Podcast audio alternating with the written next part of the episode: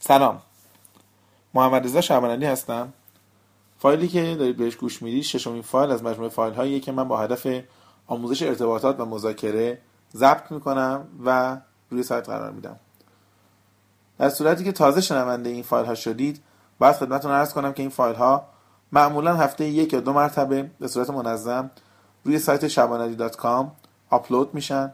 دانلودشون رایگانه و من همیشه خواهش میکنم از کسانی که این فایل ها رو به دست آوردن این رو به دست دیگرانی که فکر میکنن به هر دلیلی نیازمند مهارت های ارتباطات و مذاکره هستن برسونن تا ما مطمئن باشیم که مخاطبان این فایل بهش دسترسی دارن. ششمین فایل برخلاف تمام فایل های قبلی مستقیما قصد آموزش موضوع خاصی نداره. در طول مدتی که من این فایل ها رو تهیه میکردم و در اختیار دوستان قرار میدادم، متوجه شدم که بعضی از دوستان خیلی نگرانن. پیغام هایی که برای من میرسید، بعضی ها میگفتن که سریعتر بریم سراغ اصل مطلب، تو مقدمات گیر نکنیم. بعضی ها میگفتن مذاکره رو ببرید به سمت تجاری. بعضی ها میگفتن نه، ببرید به سمت مذاکرات خانوادگی و ارتباطی. و هر کدوم دوستان دغدغه‌های خودشون رو مطرح میکردن. من احساس کردم برای رفع این نگرانی لازمه یک تصویری از اون چیزی که من در ذهنم به عنوان مذاکره خدمت شما عرض کنم. چند خاصیت داره. اولا حدوداً خبردار میشید و مطلع میشید که برنامه من چیه. میتونید بر اساس اون تصمیم بگیرید که قراره با من همراه بمونید یا نه، که البته آرزوی قلبی منه که شما با من همراه بمونید. میتونید به من کامنت بدید که موضوعاتی رو به این فرایند اضافه بکنم یا حذف کنم. و همچنین اگر احیانا کسی بخواد جلوتر از بحث های من خودش به مطالعه بپردازه، یه راهنمای ساده‌ای در واقع داره که از کجا شروع کنه، به سراغ چه موضوعاتی بره، چی رو بخونه تا بتونه مهارت‌های ارتباطی مذاکره‌اش رو بهتر بکنه. بنابراین شاید بشه گفت این فایل ششم فایل رودمپ ماست. فایلی که اگر من کمی منظم‌تر کار می‌کردم شاید به عنوان اولین فایل خدمت شما عرضه می‌شد، ولی به هر حال دیر نشده. من مطالب رو عرض می‌کنم، امیدوارم برای شما مفید باشه. ببینید، ما وقتی میگیم مذاکره، 4 حوزه رو باید پوشش بدیم. اولین حوزه ارتباطاته. شما هر مذاکره‌ای بکنید دارید یه سری پیام‌هایی به روبروی میرید، یه سری پیام‌هایی میگیرید. بعضی از این پیام‌ها ممکنه کلامی یا غیر کلامی باشه، ولی به هر حال مذاکره یکی از پایه‌هاش ارتباطه. بنابراین من قسمتی از بحثام، شاید 1/4 کل این 300-400 ساعتی که در خدمت شما خواهم بود، راجع به ارتباطات حرف میزنم. روش‌هایی که ما انسان‌ها از طریقش پیام میفرستیم، روش‌هایی که پیام رو میگیریم، روش‌هایی که پیام‌ها رو تعبیر و تفسیر میکنیم، و اینکه چه باید بکنیم تا پیاممون اونجور که مدلمون میخواد به روبروی برسه، نه اینکه من یه حرفی بزنم و روبروی جور دیگه‌ای بفهمه و برداشت کنه. یکی دیگه از پایه‌هایی که به نظر من خیلی خیلی مهمه، ارائه است. ارائه یعنی معرفی یک حرف، معرفی یک محصول، معرفی خودم، معرفی قابلیت هام. متاسفانه یکی از ضعف هایی که ما داریم در ارائه است. من بسیاری اوقات کسایی میبینم که واقعا توانایی خوبی داره، خیلی خوب، ولی وقتی میخواد خودشو پرزنت کنه خوب پرزنت نمیکنه. نمیشود مذاکره کننده خوبی بشویم ولی مهارت ارائه اون ضعیف باشه. سومین حوزه متقاعد سازیه. کسی مذاکره کننده حرفه‌ای میشه که بتونه روبرویش رو متقاعد بکنه، مجاب بکنه. متقاعد سازی محدوده بسیار وسیع داره. آگهی‌هایی که تو روزنامه و رادیو تلویزیون می‌بینید تلاشش رو متقاعد کردن من شماست. من به عنوان کارمند می‌خوام من استخدام شم، تلاشم اینه که شما رو متقاعد کنم که من گزینه خوبی‌ام، یا بهتر بگم بهترین گزینه‌ام. شما به عنوان فروشنده لازمه که روبروتون رو متقاعد بکنید که این محصول دقیقاً همون محصولی که تو لازم داری. همه جا بحث متقاعد سازی. باید با خودمون صادق باشیم. خیلی وقتا من مجبورم روبرویم رو به چیزی متقاعد بکنم که میدونم 100% صحیح نیست. من میدونم بهترین کاندیدا برای این شغل نیستم، ولی با تمام وجود میخوام تلاش کنم روبروی رو متقاعد کنم که من بهترین گزینه‌ام. متقاعدسازی مهارت خیلی مهمیه. و آخرین مهارت خود مهارت مذاکره و فروش، این که من بشینم چانه زنی بکنم، بحث بکنم، امتیاز بدم، امتیاز بگیرم، به قرارداد برسم، به نتیجه برسم. پس من باید در حوزه ارتباطات، در حوزه ارائه، در حوزه متقاعدسازی و در حوزه مذاکره و فروش خدمت شما باشم و راجع به اینا صحبت بکنم. خب این چهار حوزه چه پیش زمینه‌هایی رو، چه پیش نیازهایی رو میطلبن؟ اولین زمینه‌ای که ما لازم داریم حوزه ارتباطاته که همونطور عرض کردم ممکنه کلامی یا غیر کلامی باشه. ارتباط کلامی یعنی چی؟ همین ارتباطی که من الان با شما دارم، از طریق صدا با هم در ارتباطیم. ارتباط غیر کلامی چیه؟ شکل‌های مختلفی داره، بعضی وقتا بادی لنگویجه. من همین که از حرفای شما خوشم نمیاد، دستامو دست به سینه میشینم و یه زنم تکیه میدم، لم میدم به صندلی. روبروی من اگر حواسش باشه میفهمه، سیگنال رو میگیره. من دارم یه سیگنال غیر کلامی میدم، یعنی دیگه حوصله تو رو ندارم. سیگنال غیر کلامی خیلی وقتا با ارتباط چشمیه. در مذاکره توصیه میکنن وقتی میشینی با یکی حرف میزنی سعی کن به چشمش خیره بشی، نگاش بکنی. آدم‌ها با نگاه کردن احساس خوب به دست میارن، احساس میکنن داریم بهشون توجه میکنیم، بهشون گوش میدیم. یکی از ضعف‌های بزرگ در مذاکره و ارتباطات اینه که ما آی کانتکت یا ارتباط چشمی برقرار نکنیم. یکی از حوزه‌های ارتباط غیر کلامیه. در حوزه ارتباط غیر کلامی همه چیز زبان بدن نیست، یه قسمتش هم علائم چهره یا فیشال اکسپرشنه. ما آدم‌ها در چهرهمون احساسات مختلفی رو نشون میدیم، ترس رو نشون میدیم، تعجب رو نشون میدیم، خشم رو نشون میدیم، نفرت و تحقیر رو نشون میدیم، شادی و ناراحتی رو نشون میدیم. مذاکره کننده حرفه‌ای باید بتونه احساسات آدم‌ها رو از چهرهشون بخونه. یکی از بحثایی که من خیلی دوست دارم توی این مجموعه باهاتون راجعش صحبت بکنم، براش وقت بذاریم. احساسات غیر کلامی، احساسات در چهره بعضی وقتا واقعی هستند، بعضی وقتا مصنوعی هستند. این علائم غیر کلامی رو خیلی خوب باید تشخیص بدیم، واقعی ها رو از مصنوعی ها باید تشخیص بدیم. همه سیگنال های غیر کلامی با بدن ما نیستن، بعضی وقتا با چیدمان اتاقه. من یه جوری اتاقمو میچینم، یه میز بلند میذارم که ارباب رجوعت کلی پایین‌تر باید بشینه. دارم به صورت غیر کلامی یه سیگنال میدم که من مهمم و تو مهم نیستی، تو ضعیف‌تر از منی. طرف مقابلمو میارم در اتاق، رو به نور میشونم، رو به نور نشونم آدم‌ها رو عصبی میکنه. یه سیگنال غیر کلامیه.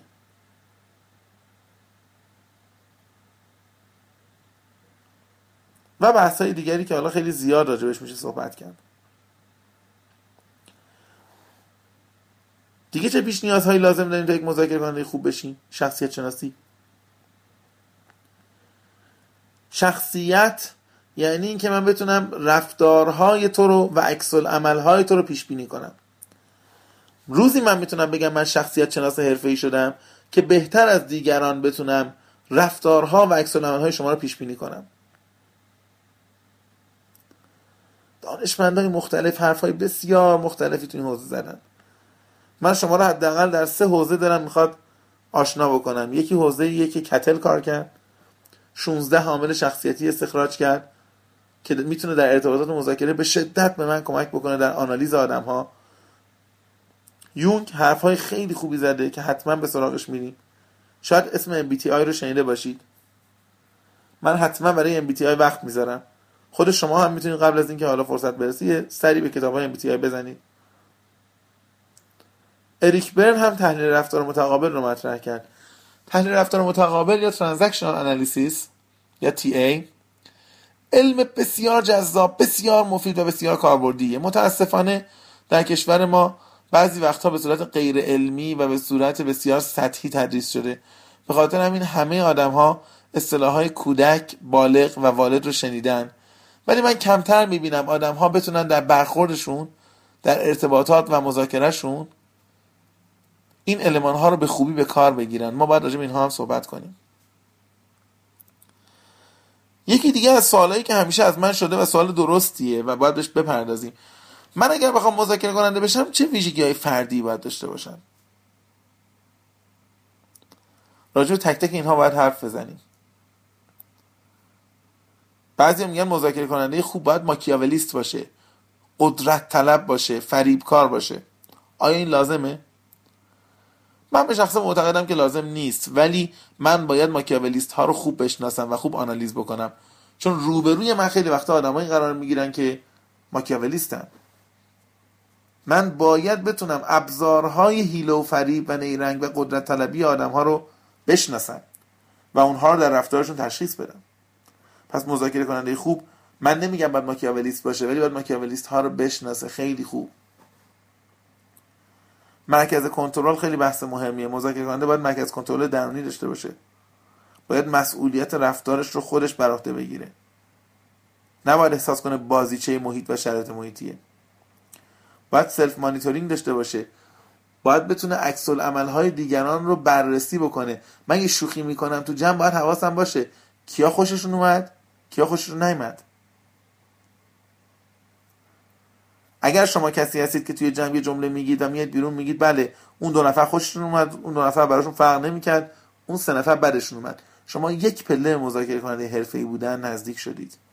تا آدمی که میره بیرون میاد یه جوک تعریف میکنه، میاد بهش میگه فلانی فهمیدی اون 5 نفر شاکی شدن، میگه اصلا دقت نکردم، آخه من که حرفی نزدم. یکی دیگه از ویژگی‌های شخصی که باز راجعش صحبت بکنیم میزان اعتماد کردنه. مذاکره کنندگانی که خیلی اعتماد میکنن الزاما مذاکره کنندگان موفقی نیستن، خیلی وقتا میبازند. مذاکره کنندگانی که نمیتونن اعتماد کنن اونها هم مذاکره کنندگان خوبی نیستن. متاسفانه بی‌اعتمادی عین یک میوه لکی میمونه که میگن میوه لکی یه دونه توی جعبه باشه همه جعبه رو خراب میکنه. بی‌اعتمادی هم همینه. یک نفر دور میز مذاکره بی‌اعتماد باشه این ویژگی به همه سرایت میکنه، چون رفتارهایی نشون میده از خودش که دیگران هم بی‌اعتماد میشن. 2 ساعت میگذره شما میبینید 10 تا آدم دور میز نشستن، هیچ کس به هیچ کس اعتماد نمیکنه. صراحت و قاطعیت خیلی خیلی بحث مهمیه. من به عنوان مذاکره کننده باید صراحت و قاطعیت داشته باشم. دوستان من، یه رنجی از رفتار وجود داره که یک سمتش رو میگن رفتارهای انفعالی و پسیو، یه سمتش رو میگن رفتارهای اگرسیو یا تهاجمی. بذارید براتون یه مثال بزنم. شما میخوای پارک کنی، میری با دقت جلو و پارک دوب میخوای انجام بدی، ماشین تا نگه هم میداری و میخوای دنده عقب بگیری بیای تو پارک، یه نفر مستقیم میاد میره تو پارک. رفتار انفعالی اینه که آدم میگه ولش کن دیگه، نمیفهمه دیگه. رفتار اگرسیو، بعضی وقتا دید بعضی با قفل فهمون پیاده میشن، شیشه ماشین یارو رو میخواد خورد کنه. اما یه رفتاری در این میان وجود داره که میشه گفت رفتار assertive یا رفتارهایی که صراحت و قاطعیت داره. پیاده میشه میگه اینجایی که شما پارک کردید من جا گرفته بودم. اگه طرف رفت که رفت، اگه نرفت خب دیگه نمیره دیگه، میره جا، میره ماشین خودش رو هم نمیره جای دیگه، ولی حرفش رو میزنه. صراحت و قاطعیت از ویژگی‌های ضروری یک مذاکره کننده است. هنر نگفتن رو در کشور ما باید با تأکید زیاد درس داد و آموزش داد. ما در فرهنگی زندگی میکنیم که نمیتونیم مستقیما نبگیم. اگه دوست شما بیاد سراغتون بگه 1 میلیون داری به من قرض بدی و شما میدونی که نمیخوای بهش قرض بدی، اون لحظه نمیتونیش بگی نه. میگی بذار بررسی بکنم ببینم تو حسابم چقدر پوله، تا شب بهت با SMS خبر میدم. شب SMS میزنی که ببخشید علی جان راستش من خیلی پول ندارم تو حسابم که الان بهت قرض بدم. همون زور میدونی نمیخوای قرض بدی یا، ولی نمیتونی بگی نه. من نمیگم همه جا بگیم نه، من نمیگم راحت با آدم‌ها برخورد کنیم، اما میگم مذاکره کننده یک مهارتش اینه که جایی که لازمه راحت نبگه. هنریه که در کشور ما باید مضاعف روش کار بشه به دلیل پشتوانه‌های فرهنگی خاصی که وجود داره که ملاحظه کاری و احترام رو ترویج میکنه، که البته بحث درستیه ولی نباید به باخت من منجر بشه. باید یاد بگیریم به عنوان مذاکره کننده این ویژگی‌های شخصیتی رو در خودمون ایجاد بکنیم. و ده ها ویژگی دیگه که من همه رو براتون توضیح خواهم داد. نکته بعدی نحوه بیان مواضعه. چجوری توی جلسه حرفمو بزنم؟ به عنوان کارمندی که اضافه حقوق میخواد، به عنوان فروشنده‌ای که میخواد محصولش رو بفروشه، به عنوان همسری که از همسرش وفاداری میخواد، به عنوان دوستی که از دوستش کمک میخواد، به عنوان خریداری که از فروشنده خدمات میخواد. چجوری موازنه مطرح کنم؟ بیان موازنه که از مهارت‌های مهمی که اگه نداشته باشیم در مذاکره بسیار ضعیف عمل خواهیم کرد. استانداردهای رفتاری مذاکره رو باید یاد بگیریم. مذاکره خیلی استانداردهای ریز رفتاری داره. از موارد بسیار ساده مثل این که مثلا میگن اگر در یک اتاقی داره مذاکره انجام میشه و مذاکره شروع میشه، میزبان وظیفه داره معرفی رو شروع بکنه. اول میزبان خودشو معرفی میکنه، اگر همکارانش باش هستن همکارانو معرفی میکنه، بعد میهمان خودشو معرفی میکنه. از این نکات ریز خیلی زیاده. کارت ویزیت رو گرفتی بگیر، همونجا بخون، اسم اون فرد رو یک بار تلفظ کن جلوش، مبادا غلط تلفظ بکنی، مبادا اون لحظه یاد نگیری و بعد از 2 ساعت تو جلسه مذاکره تازه اسمو غلط بگی. تو جلسه مذاکره اگر رفتی وارد اتاق شدی، در پایین ترین صندلی ممکن بشین و صبر کن بهت پیشنهاد بدن که بری بالاتر. اگر نبود هیچ وقت بالاترین صندلی رو انتخاب نکن. و شاید بتونم بگم بیش از 100 مورد استاندارد رفتاری در مذاکره وجود داره که در کتاب‌ها اومده، در مذاکره های رسمی به کار میره و تک تک اینها رو ما باید مورد بحث قرار بدیم. مدیریت امتیاز دادن حوزه دیگریه که باید در این پکیج که من خدمتتون هستم مورد توجه قرار بگیره. بسته پیشنهادی ما چجوری طراحی بکنم؟ چه امتیازایی توش بذارم و به طرف بدم؟ با چه امتیازی شروع کنم؟ با چه امتیازی ادامه بدم؟ امتیازامو چجوری بفروشم؟ دوستان من همیشه اینو گفتم، قبلا از من شنیدید، امتیاز ندادنی است، نگرفتنی است، امتیاز فروختنی است. بعضیا 3% تخفیف و اینقدر قشنگ میفروشن به اندازه 30% طرف مقابل ذوق میکنه. بعضیا 30% تخفیف و اینقدر بد میفروشن، اینقدر بد ارائه میکنن، طرف اصلا ذوق نمیکنه، فکر میکنه حق بدیهیش بوده که بهش دادن. تو امتیاز دادن یه بحثی وجود داره که تو کشور ما همیشه بحث ممنوعه بوده، ولی من برای اولین بار دارم میخواد در این پکیج روش بحث بکنم. اونم بحث رشوه است. ما متاسفانه خیلی از موضوعات رو بحث نمی کنیم و چون بحث نمی کنیم به دامش هم گرفتار میشیم. من به شدت مخالف رشوه دادن و رشوه گرفتن در مذاکرم، اما معتقدم بسیاری از آدم ها هستن چون رشوه رو نمیشناسن میگیرنش، بعدن میفهمن رشوه گرفتن. رشوه همیشه 4 تا سکه نیست که توی جعبه شیرینی یا تو سررسید بچسبونن بدن به من و شما. ما رشوه های مادی داریم و رشوه های معنوی. رشوه های معنوی رو اصلا خیلی وقتا تا ماها بعد از که گرفتی نمیفهمی گرفتی. روانشناسی رشوه بحث بسیار حیاتیه که من دارم میخوام روش بحث بکنم. بن‌بست در مذاکره همیشه خوب و شیرین تموم نمیشن. مذاکره خیلی وقتا به بن‌بست میخورن. ماها نباید از بن‌بست بترسیم. بن‌بست‌ها خیلی وقتا واقعی هن، خیلی وقتا تاکتیکی هن. خیلی وقتا من یه امتیازی به شما دادم، حالا احساس میکنم که اشتباه کردم، نمیخوامم دب بکنم، نمیخوام حرفمو پس بگیرم، پس چیکار میکنم؟ مذاکره رو به بن‌بست میرسونم که کل مذاکره بره رو هوا.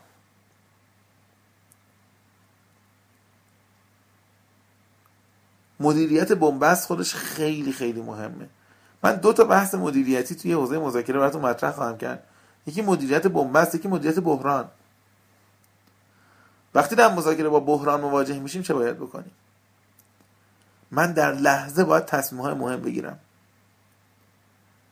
هنر تصمیم گیری خیلی بحث مهمیه که من یه قسمت بسیار بسیار بسیار جزئیشو در یکی از فایل‌ها شروع کردم به عنوان تصمیم‌های منطقی و احساسی، اما باید خطاهای ذهنی ما در تصمیم گیری مطرح بشه. ما آدما ذهنمون خیلی خطا داره. ما یه سری بلایند اسپات داریم، یه سری نقطه کور داریم. نمیدونم نقطه کور رو در شبکه میدونید چیه نه؟ قسمت کوچیکی از شبکیه است که تصویرها رو نمیبینه. اصلا رسپتور نداره، گیرنده نداره و مغز ما اون تصویر رو بازسازی میکنه. ما نمیفهمیم که نقطه کور داریم. آزمایش‌های زیادی وجود داره برای اینکه نقطه کور رو به ما نشون بدن. ذهن ما هم دارای نقاط کوره. من در جلسه مذاکره نشستم، یه سری اطلاعات رو بهم میدن، یه سری اطلاعات رو نمیدن. مغز من ناخواسته اون اطلاعات رو میسازه و میذاره. تا حالا حتما پیش اومده توی جلسه بیاید بیرون بگید فلان حرف رو شما زدید تو جلسه، طرف میگه نه من نگفتم، بقیه هم میگن آره نگفت، اون نگفته، ولی من مغزم بر اساس سایر جملاتی که شنیدم یه چیزایی بازسازی کردم و گذاشتم تو ذهنم و وای به وقتی که بر اساس اون قرارداد ببندم. چارچوب‌های ذهنی و بحث‌های زیادی در حوزه تصمیم‌گیری وجود داره. نباید یادم بره مذاکره یک پروسه‌ایه که توش بارها و بارها تصمیم‌های مهم اتخاذ میشه. محال شما مذاکره کننده خوبی بشید ولی از هنر تصمیم‌گیری چیزی ندونید. یکی از بحث‌های دیگه‌ای که توی این پلن من دارم که مطرح بکنم ترفندهای مذاکره است. دروغ، فریب. دروغ و فریب که اینقدر مهمه، من حدسم اینه که چند ساعت فقط راجع به همینا صحبت بکنم. ما آدم‌ها تو زندگیمون خیلی دروغ میگیم و خیلی دروغ میشنویم. خیلی وقتها به خودمون دروغ میگیم و اینا بدترین دروغ‌های زندگی ان. من راجع به خودفریبی هم باید صحبت بکنم. فشار زمانی تو جلسه من رو تحت فشار میذاره. اول جلسه لفتش میده، وقتو الکی میگذرونه. یهو با آخر جلسه هول هولکی منو مجبور میکنه یه عالمه چیز نخونده رو امضا بکنه. اختیارات محدود. اول جلسه که حرف میزنه همه کاره این شرکتشونه، آخر جلسه من که هیچ کارم، من اینجا مترسکم. بذارید صادقانه بهتون بگم، تو که مترسک نبودی، تو یک ساعت پیش همه کاره این شرکت بودی. میدونه که با این روش امتیاز کمتری میده. استراتژی کالباسی که بحث بسیار مهمیه و بهش میپردازیم. عدم وفاداری به تعهدات، اسم با کلاس همون دبه کردنی که خودمون میدونیم. حرف میزنه عمل نمیکنه. به قول انگلیسی ها میگن پسیو اکسپت میکنه، اکتیو آندرماین میکنه. خیلی آروم از کنار حرفا میگذره، اونجایی که لازمه واقعا به تعهدات عمل کنه عمل نمیکنه. راجع به نوشتن توافقنامه ها من باید صحبت کنم. خیلی وقتا توافقنامه های ما جوری نوشته میشن که زمینه رو برای عدم وفاداری به تعهدات فراهم میکنن. نه فکر نکنید که مذاکره با همینا تموم میشه. من اگر بخوام براتون مذاکره بگم باید راجع به مذاکره در محیط های مجازی هم صحبت کنم. نسل جوانتر ما خیلی از مذاکره هاشو داخل فیسبوک داره انجام میده. خیلی از ارتباطات عاطفی داخل فیسبوک شکل میگیرن، داخل یاهو مسنجر شکل میگیرن، با ایمیل شکل میگیرن. بسیار مدیریت این مذاکرات سخت تره. ما علائم بصری رو نداریم، چهره طرف رو نمیبینیم. خیلی وقتا فقط با کلمات ابزار ما هستن، باید باشون بازی بکنیم. حتی اینتونیشن و لحن صدا رو نداریم. شخصیت آدم‌ها در فضای مجازی و حقیقی فرق می‌کنه. شما تو دوستاتون نگاه کنید، اون آدم یه جوره، بعد میری تو فیسبوک اصلا پروفایل دیگه‌ای داره، میری وبلاگش یه جور دیگه است. من باید شخصیت شناسی آدم‌ها در محیط مجازی بلد باشم. من همیشه نگران ارتباطاتی هستم که در فضای آنلاین شکل می‌گیره، چون فضای آنلاین، نمیگم فضای بدیه، ولی باید بلد باشیم این فضا رو. کسی که بلد نیست بسیار فضای پرتهدیدیه براش.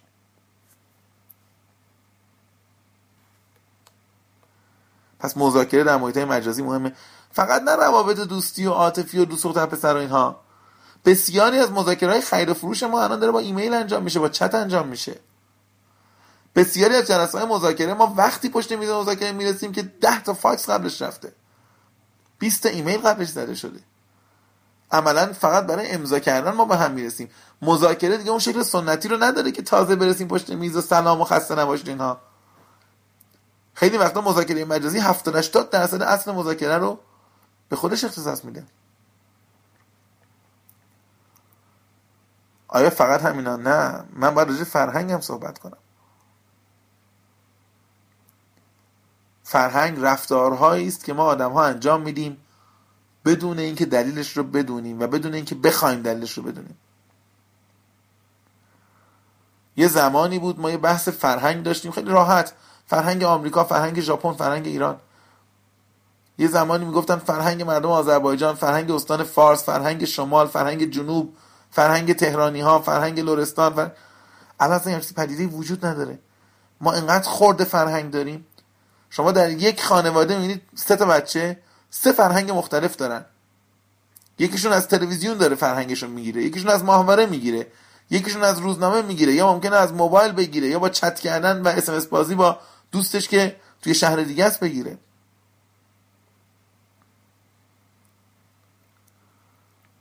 ادگار شاین، سالاکوز، هافستد رو فرهنگ خیلی کار کردن و من حتما باید گزارشی از تحقیقات اینها رو خدمتتون ارائه بدم.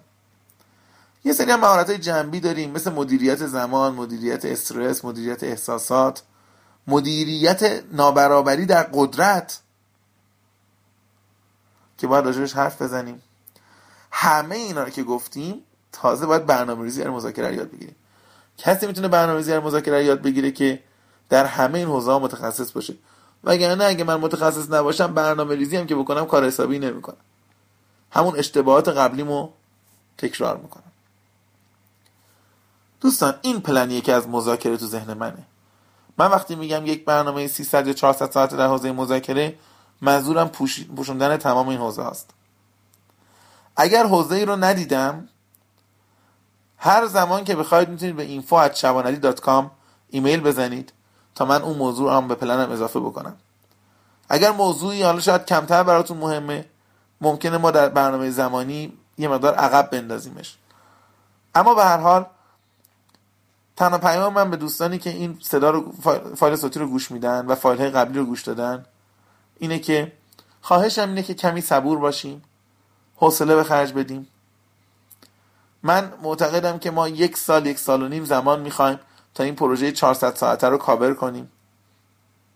اشکال نداره یکم کند داریم جلو میریم، ولی هممون با هم جلو میریم. همه اون 824,000 نفری که تا امروز این فایل ها رو دانلود کردن، ما داریم یک جامعه ای رو شکل میدیم، یک گروه. انشاءالله من امیدم اینه به بیشتر از 100,000 نفر برسه. 100,000 نفری که استانداردهای مذاکره رو میدونیم، اصول مذاکره رو میدونیم و انشاءالله یک روزی میتونیم در کنار هم کمک کنیم که فرهنگ ارتباطات و مذاکره در این کشور بهتر از قبل توسعه پیدا بکنه. با من همراه بمونید و فایل های بعدی رو از سایت shabanali.com دانلود کنید.